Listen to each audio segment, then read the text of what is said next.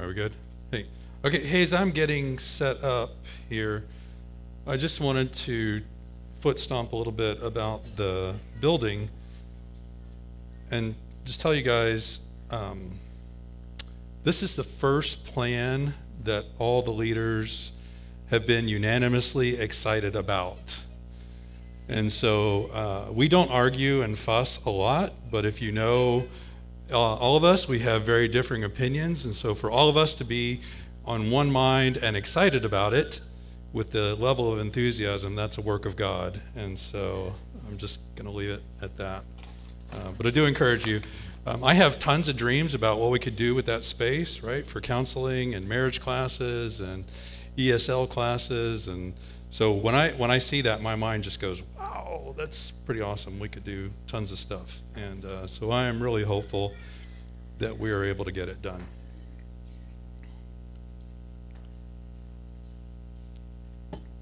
Okay, how's everybody doing?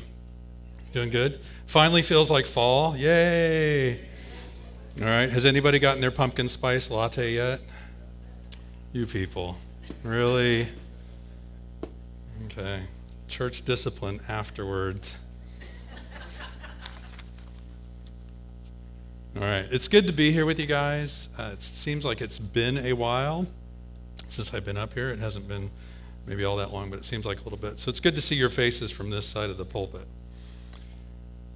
If you're visiting today or you haven't been here for a while, we are in week four of a five week series on, and it's based on the parable of the ten minas, which is found in the Gospel of Luke. And I'm not going to read the entire thing, but I do want to summarize it for you so you can kind of see where we've been and what we're trying to accomplish with this series. So, this is a parable that Jesus told, and it's a parable of a nobleman who's going away on a journey. The scripture tells us he's going to receive his kingdom. And before he leaves, he calls 10 of his servants to him. And he gives each of them a mina. Don't know what the mina looks like. I tried to find a picture of it. But it's about three months' wages in, in that time. So he gives them a fairly significant amount of money. And he tells them, Go out and do business. Go out and do business, and I'll return. He doesn't tell them they're going to give an account when he returns, but it's implied that that's what's going to happen. So he goes away for an indeterminate amount of time. The story doesn't tell us how long he's gone. And he comes back, having received his kingdom, the scripture says. He comes back and he calls those people to him, the ten servants, and because he wants to find out what they've done. What, what did they accomplish while I was gone? What were you doing the whole time I've been gone? The first servant comes and he says, Master, I've made 10 more minas with the mina you gave me. 10, not 5. Yeah, sorry. I was public schooled. I'm just kidding. Sorry. That slipped out. I apologize. Made 10 more minas with the mina you gave me. And the nobleman says, Well done, you'll be in charge of 10 cities. Another servant comes in and says, Master, I have made five minas with the mina you gave me. And again, well done, you'll be in charge of five cities. And then a third servant comes in. And he says, Master, you, I knew you were a harsh man. You reap where you don't sow. And I was afraid to lose the mina you gave me. So I put it in a handkerchief, handkerchief and here it is. I'm giving it back to you. So he had essentially squandered what he had been given. And the, the nobleman was furious with him. And he said, You wicked servant, the least you could have done is deposit it with the bankers so that when I returned, I would have received interest on my money. And he instructs his other servants to take the mina away from that wicked servant and give it to the one who had ten. Well, the other guys, they, they get upset. They're indignant. Wait, this guy's already got 10. Why are you giving him more? And the nobleman says, To everyone who has, more will be given. But from the one who has not, even what he has will be taken away. Now, over the past three weeks, we have been using this parable as a jumping off point to talk about what we as Christians should be doing with what we've been given to invest for our master so that we can give an accounting one day. Mark started us off by talking about knowing and using our spiritual gifts. And then Kent followed that up with understanding and engaging the culture. Excuse me. And then last week, Bill talked about what our responsibility is in regards to spiritual warfare. We're in a spiritual battle. We need to be in it. How do we, how do we fight those spiritual battles? And today we're going to turn our attention to sanctification.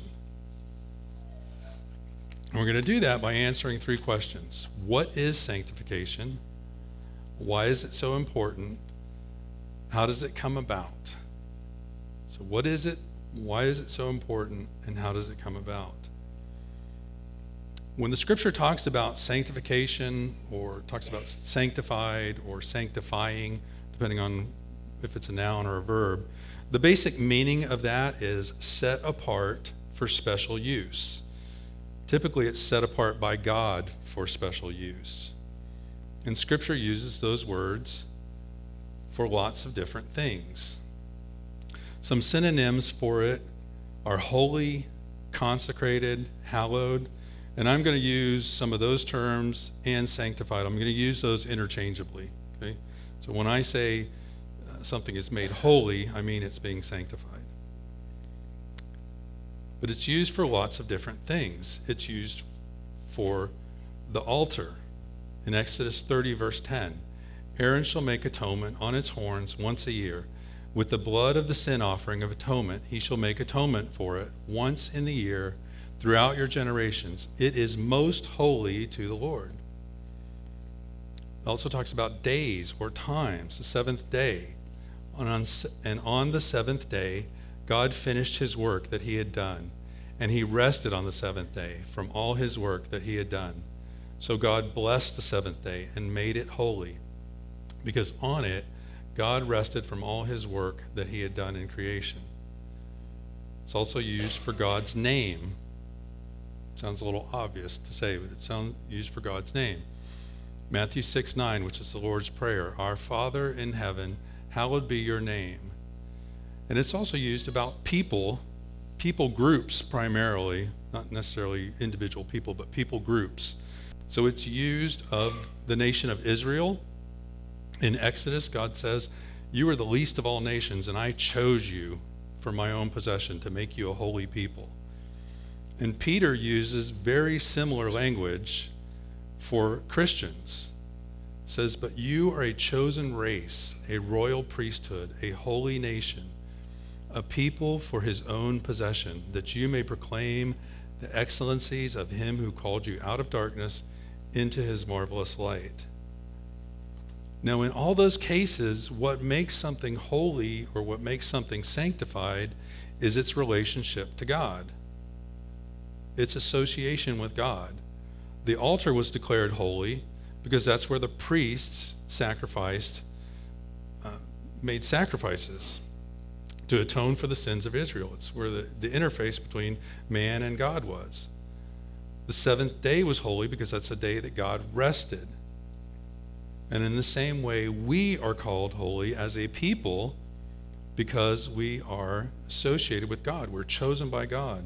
And it's important for us to understand because our sanctification is not something that happens in a vacuum or that we do for its own sake. It's because we belong to God, because we're chosen by God, because we are set apart by God that we seek to be sanctified. Okay, most of us, when we think about sanctification, we think of uh, the daily growing in Christ, uh, what happens on a daily basis. And, and that is part of sanctification, and we're going to talk about that. But there are a couple of other aspects that I want to talk about as well because I think they provide bookends to us and they, they provide encouragement and motivation in our quest for sanctification. The first, excuse me, the first has happened in the past. Okay? At the moment you were saved, you were sanctified. We can see this from 1 Corinthians 6 9 through 11. Don't you know that the unrighteous will not inherit God's kingdom? Do not be deceived. No sexually immoral people, idolaters, adulterers, or males who have sex with males, no thieves, greedy people, drunkards, verbally abusive people, or swindlers will inherit God's kingdom. And some of you used to be like this, but you were washed, you were sanctified, you are justified in the name of the Lord Jesus Christ and by the Spirit of God. Now, now the Greek word is in the present is in the Greek present perfect excuse me the Greek perfect tense, which means the action happened in the past, but it carries forward into the future. So we were sanctified and we were set apart. But it's so much richer than just being. Colossians uses the, the, language of being pulled out of the kingdom of darkness and put in the kingdom of light. So you take from one and you put in the other. But it's so much richer than that. Because when we were sanctified, when we were set apart by God, there is a whole host of benefits that accrued to us. I don't have time to get into all of them, but I do want to talk about a couple that do have specific relevance to our sanctification. And one is right there in that verse. You were washed, you were sanctified, you were justified in the name of the Lord Jesus Christ. Now, justification, that's a, that's a 50 cent word. Theologians use it. And it simply means that when we put our faith in the life, death, and resurrection of Jesus Christ, when we accepted that, agreed with God that we're sinners, and that was the only means of payment, God credits our account. He takes from God's from Christ's righteousness and he puts it into our account. We are declared not guilty. We are declared righteous before God. That's good news. You guys should we should be happy about that. That's good. We're we are not guilty. We are innocent. And the other thing that happens is that the power of sin is broken. Not that we never sin again, but the power, the enslaving power of sin, to use the words of Romans, is broken over us. Right? Now, what this has to do with sanctification is that when we understand, we understand who we are, what has been done for us. Theologians call this positional sanctification. And they say that because it's not something we did. We didn't do anything to sanctify ourselves in the past. We didn't do anything to choose God. God did all of it. It's something that was done for us, not by us. When we understand that, when we understand I am justified before God, I am free from sin, out of that should come a deep gratitude that makes me want to obey and be more like God. Think of uh, think of my dad. So I initially obeyed my dad because I was scared of him. He was a military officer, and not that he was abusive by any stretch of the imagination, but there were very clear rules for right and wrong in our home, and very clear consequences when you violated those rules. I never had to know when I had displeased my dad. I never had to ask, rather. I, kn- I knew immediately. So I obeyed out of fear. As I got to know who my dad was, as I got to know his story, I wanted to obey my dad. I wanted to make him proud of me. I wanted to be obedient. Now, now was I always an obedient son? Absolutely not. Uh, there were times where I was the opposite of an obedient son. But that desire was to be obedient, to please him. And it's the same way when we understand what we have been given in Christ, it should motivate us to obedience, towards holiness. And there's another aspect of sanctification. It's future sanctification. So this is going to we're going to we're going to talk about present sanctification in a minute. We're talking about it in the past. Should motivate us to be obedient, to want to be holy. And future sanctification that one day as Paul says in Philippians, God will carry it on to completion until the day of Christ Jesus. One day, we will not be the way we are now. We will not struggle with our sin. We will be complete. And that should give us hope. Think of it this way as you're on the road to Colorado, all right, use your sanctified imaginations. As you're on the road to Colorado, there comes a point in the trip where the landscape hasn't changed for 100 miles or so. It looks the same. Maybe you've even crossed into Colorado, but it's just the same. For me, it's it's the the stretch from Goodland to Limon. It's just mind-numbing for me.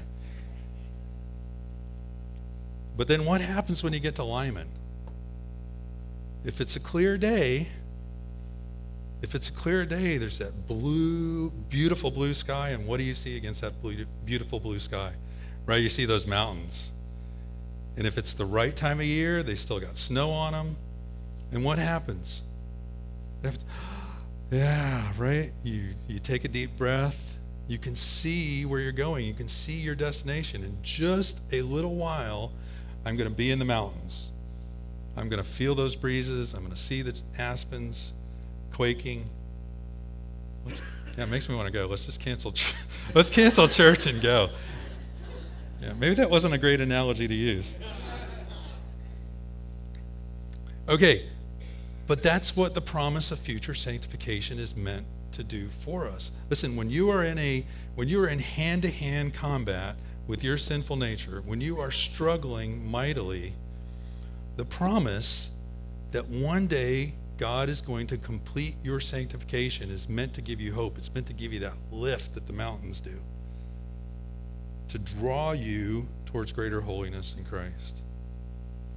So we remember what God has done for us in the past, and out of that deep well of gratitude, we strive, we want to be holy.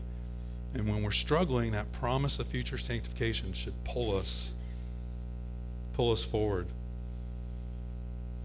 But we're not going to the mountains. We're on the stretch from Goodland to Limon. So let's talk about that. Because we spend most of our time on the day to day. The mountains are great, they're fantastic, get away. But most of our time is spent in the day to day. So that's what we want to talk about. This is from Wayne Grudem. It's from his big systematic theology book. And I thought it was a pretty good definition, so I'm going to use it. Says sanctification is a progressive work of God and man that makes us more free from sin and like Christ in our actual lives. So the definition says it's a progressive work of God and man that makes us more free from sin and like Christ in our actual lives. With all respect to Dr. Grudem, I would have added it's primarily the work of God. We have a role, but it's primarily the work of God. Any actual movement towards sanctification is occur occurs because of God working in us. And we can see that tension in a verse like Philippians 2:12 says, Therefore, my dear friends, just as you have always obeyed, so now, not only in my presence, but even more in my absence. Work out your own salvation with fear and trembling. For it is God who is working in you both to will and to work according to his good purposes. So Paul says, Work out your salvation with fear and trembling, for it is God who is working in you. Now, me, I want Paul to put a percentage to that. I, I would rather Paul have said, well, God puts in 80, you put in 20. Or God puts in 70, you put in 30. Or God puts in 50, you put in 50. Paul doesn't do that for us. And I think he doesn't do that for us because he means for us to work flat out as hard as we can, but trust the results to him. If God had given me a percentage, I know myself, I would work to that percentage and not not a, an inch past it. God, you said 80. Here's or here's my 20. You said 20. Here's my 20. Maybe that's just me. But God wants us to work flat out, and it is God who works in us. Now, this may be sacrilege, and if it is, I apologize. But what helped me really connect this was The Biggest Loser. So some of you may remember this show, some of you may not. It was on for quite a few years. It was one of the only American TV shows that we could get when we were stationed in Japan. So it was when we weren't watching sumo wrestling, we were watching uh, Biggest Loser. But anyway, it was one of the only American shows that we could get, so we would watch it pretty regularly. The girls may not remember. But the premise of the show was you take people who are who are very overweight and they go to this ranch. And it's more like a spa than it is a ranch. I know Alan's thinking, what?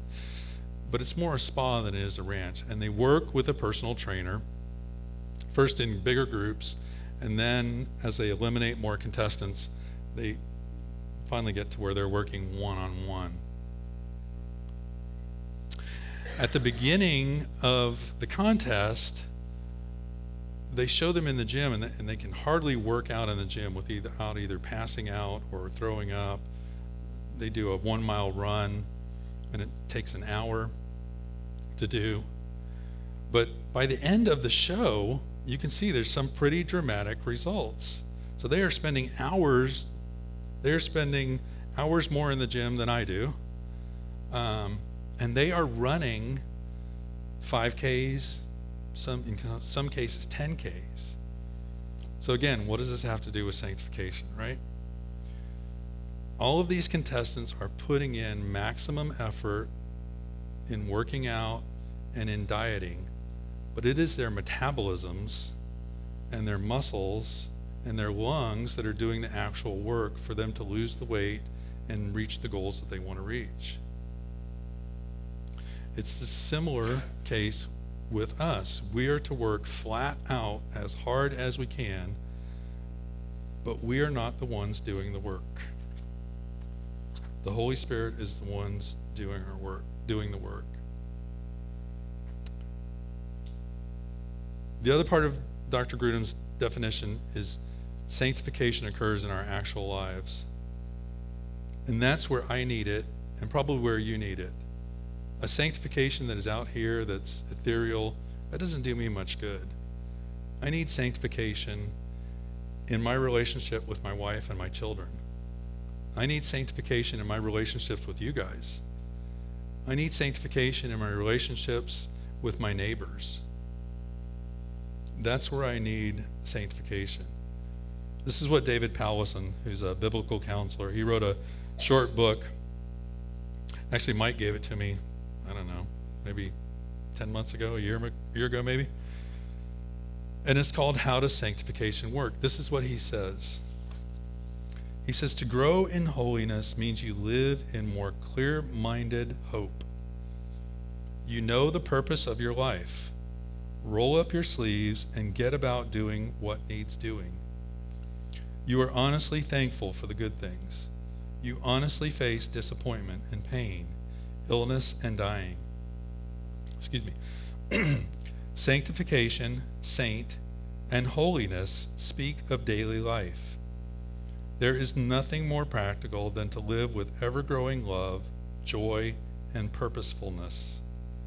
There is nothing more eyes open and helpful than to be maturing in wisdom, hope, and faith.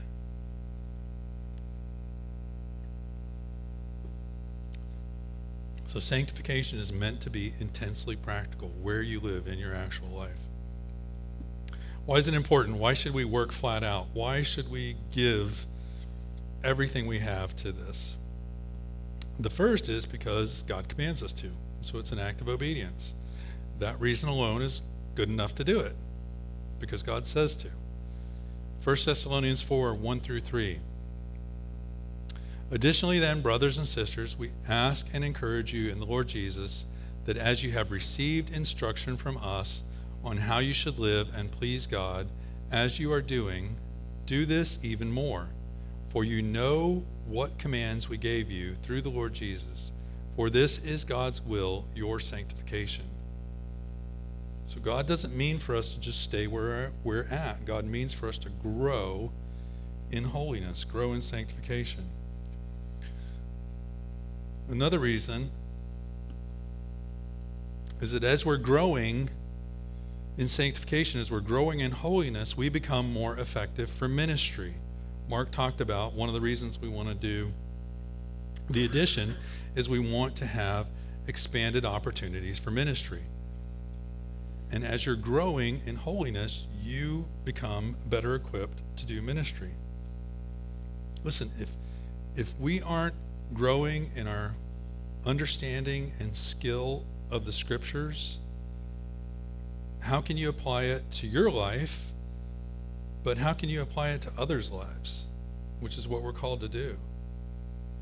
If you don't understand the power of the gospel and the need for the gospel, how can you take that to somebody else?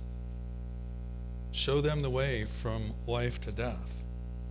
If we aren't growing in our love for each other, if we aren't doing those one another's, how are we going to call a sinning brother to repentance? How are we going to carry each other's burdens? All those things occur in the context of sanctification ministry to ourselves and ministry to others. I want to jump on my soapbox for just it's a tiny soapbox. It won't be a long soapbox. You regularly read things about how Christianity is not relevant or the church is losing ground. We've talked many times about people who don't identify with any religious tradition. One of the reasons is because the church is not, the individual church, me and you, we're not growing in holiness. We are not growing in sanctification we're not offering them anything that they can't get at Starbucks or Target or wherever else. In many, many cases, we don't look any different than the world outside. And many cases, we don't look attractive to the world outside. And all of that is a, is a result of us not growing in holiness, not growing in sanctification. Jesus said that you'll know, people will know you're my disciples by your love for one another. Are, are we striving for that? Are we, are we chasing hard after that? Are we working with everything that we have toward that? Unfortunately, a lot of times the case is no. And the last, last, excuse me, the last reason it's important is because we're going to give an account one day. Just like servants had to give an account to their master for the minas, the way they'd spent the minas, we're going to give an account for how we've used what God has given us. Now, it will not be an account about salvation. That has been settled once and for all. Remember, we talked about we are sanctified. That's done. We are going to give an account and receive rewards or penalties based on what we've done in this life. 1 Corinthians 3 12 through 14. I think this is the second, after Matthew 7, this is the second scariest passage in the Bible to me. If anyone builds on the foundation with gold, silver, costly stones, wood, hay, or straw, each one's work will become obvious, for the day will disclose it, because it will be revealed by fire. The fire will test the quality of each one's work. If anyone's work that he has built survives, he will receive a reward. If anyone's work is burned up, he will experience loss, but he himself will be saved, but only as through fire. So again, this is not in regards to salvation. He himself will be saved, but you'll be saved with the shirt on your back, and that's it. Listen, anything and everything that you do in regards to your sanctification and growth will survive the fire.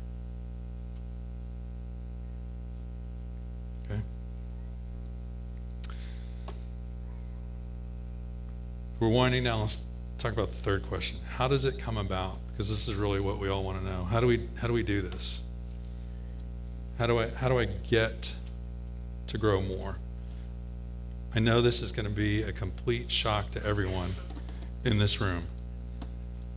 The primary way that you grow in sanctification is by engaging with God's word.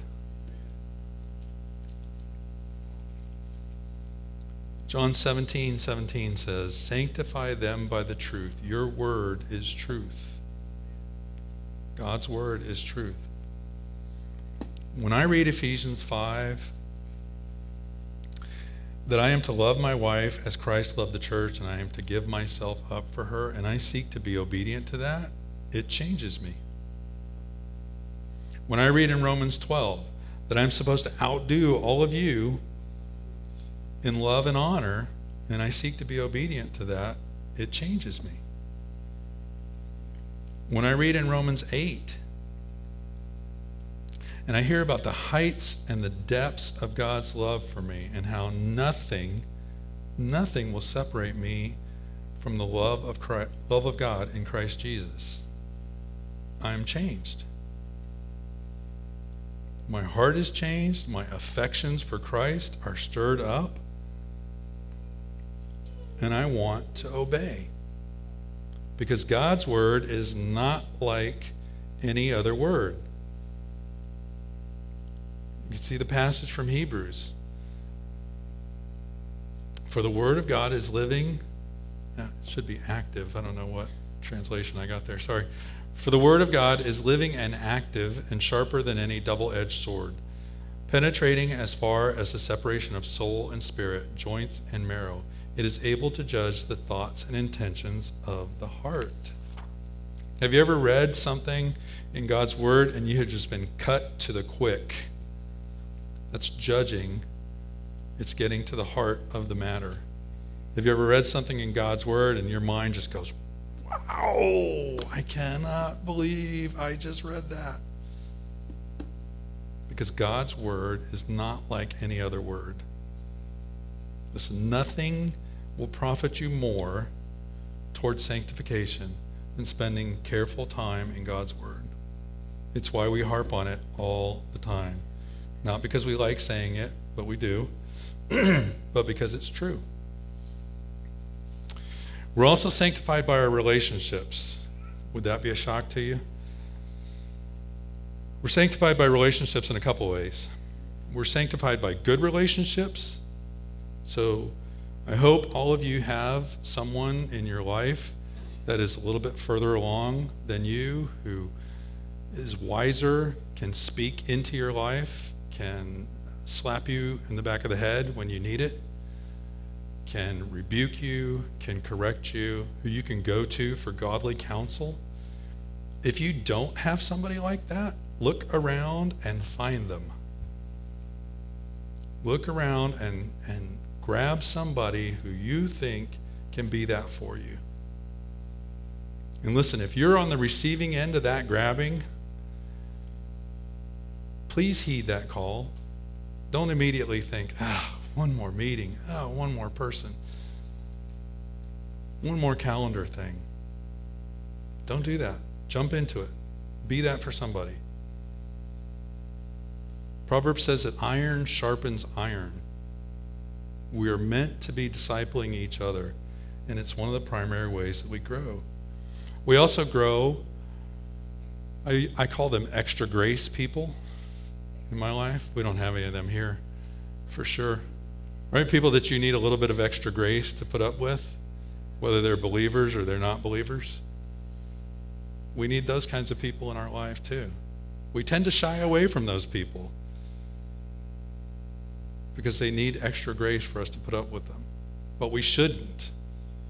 We should embrace those people because they will change us almost as much as the godly friend will. And then life circumstances are the third way that God uses to sanctify us. Charles Spurgeon, he's been dubbed the Prince of Preachers. I don't know if you know who he is. He started his ministry at the age of 16, I believe it was. Maybe it was earlier than that. Used to preach to thousands, thousands of people without a microphone, without amplification. He wrote books, commentaries, he started orphanages, societies to help the poor. He was a megachurch pastor before there were megachurches. He accomplished more in his short lifetime than all of us in this room put together probably will, will accomplish. He also suffered from debilitating depression for almost all of his life. Sometimes he would not be able to get out of the bed. It was so bad. And this is what he says. Says, No faith is so precious as that which lives and triumphs through adversity. Tested faith brings experience. You would never have believed your own weakness had you not needed to pass through trials.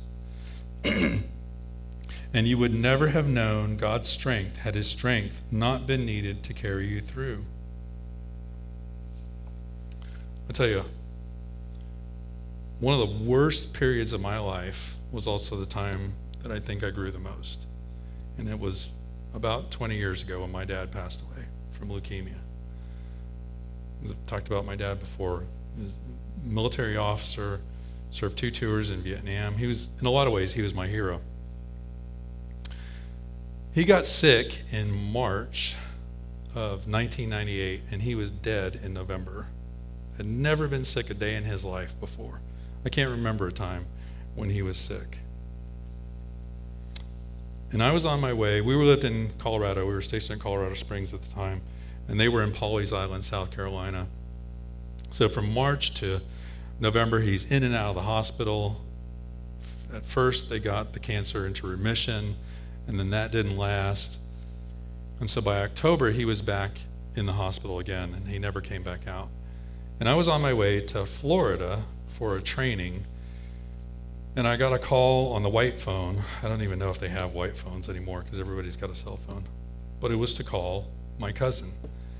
And my cousin got on the phone and she said, You need to change your flight and you need to come to North Carolina. He was at Duke Medical Center at the time. And I hope he's still here when you come, when you get here. So I changed my flight, called my commander back in Colorado Springs and told him what was happening. And I got to Duke. And he was still alive. He lasted for about another 36 hours. But he had contracted sepsis. I don't know if you know what that is. His organs were shutting down. He was yellow because his liver wasn't functioning. It, it was horrible. It was horrible. And we had to make the decision to turn off the life support. So I'm here with my mother. I'm an only child. I'm here with my mom, having to make this decision for my dad. It was just absolutely the worst time of my life. I can't even even deployments in Iraq were not this bad. And it left me reeling for a while. I'm going to be honest with you. But God is good.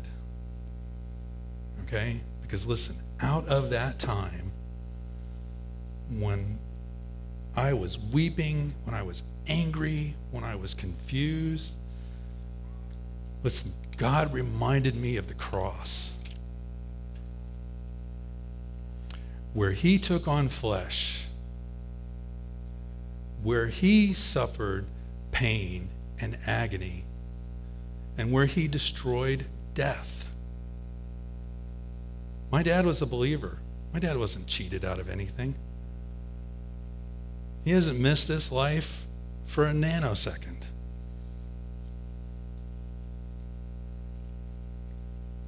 I got to see God fulfill his promise to take care of the widow in hundreds of ways, small and large. My faith and knowledge of God, my sanctification grew in a way during that time, as horrible as it was, grew in a way that they never would have otherwise. I'm convinced of that. Now, were there times where I wish my dad was here so I could call him up on the phone? Absolutely. Is there times I wish my mom wasn't a widow? Absolutely. Listen, God reminds me in His Word that He is a covenant keeping God. He loves me with covenant faithfulness. And I trust that God has only done for me what is right and necessary. God has done me no wrong. Is it hurt? Yes. Is it painful? Yes. But it is it was necessary in God's providence for me to grow. So, life circumstances. Okay, just a couple more minutes now that you guys are all depressed and, and sad. What does it look like to be sanctified? How do you know when you're being sanctified? Does it mean that you walk around and you can quote the Old Testament in Hebrew? You can quote the New Testament in Greek?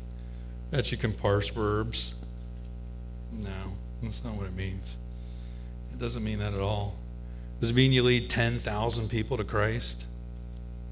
Nope, not necessarily. Listen, when you are kind to a sibling or a spouse in a tough situation, that's sanctification. When you open God's Word and you are excited and you see something new, that's sanctification. When you see somebody around here that's maybe struggling and you ask them a genuine question and you're actually concerned, that's sanctification. Remember Dr. Grudem's definition in our actual lives. That's where sanctification happens. And that's where you need to look for it. In those hundreds of tiny ways where you say, I acted differently. I wasn't the person that I used to be. I am moving forward. Maybe it's by inches that you're moving forward, but you are moving forward. That's where sanctification occurs. Listen, guys, find those moments. Celebrate those moments. Thank God for those moments. Because they're happening in each of our lives. If you belong to Christ, God is working in your life. I'm going to ask the worship team to come up, and I'm going to close with these two scriptures because I think they could close much better than I can. So, you guys come up. The last thing on your study sheet says, God will do it. And, and that is such a great promise. If you've ever if you've ever walked anywhere with a child, what do you do? You tell them hold your hand, but what do you do? You grab their hand, right? Because their grip is eh, iffy at best. And if you're walking somewhere you don't necessarily want them to get lost, you hold on to them. Listen, that is a picture of what God is doing to us. God has got your hand. Whatever you are going through, whatever bumps and turns and dark alleys, God is holding on to you, and He is going to get you to the finish line. His word says it, it is a promise.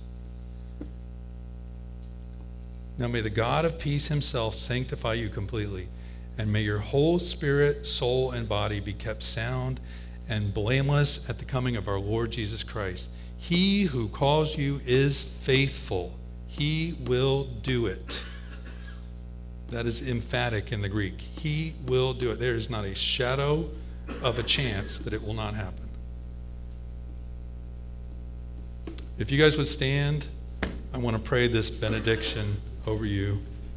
Uh, it's from Thessalonians. And then we're going to sing, and we're going to, we're going to sing with joy because we love God and we love what He's doing in our lives. Now, to Him who is able to protect you from stumbling and to make you stand in the presence of His glory without blemish and with great joy, to the only God our Savior, through Jesus Christ our Lord, be glory, majesty, power, and authority before all time, now and forever. Amen.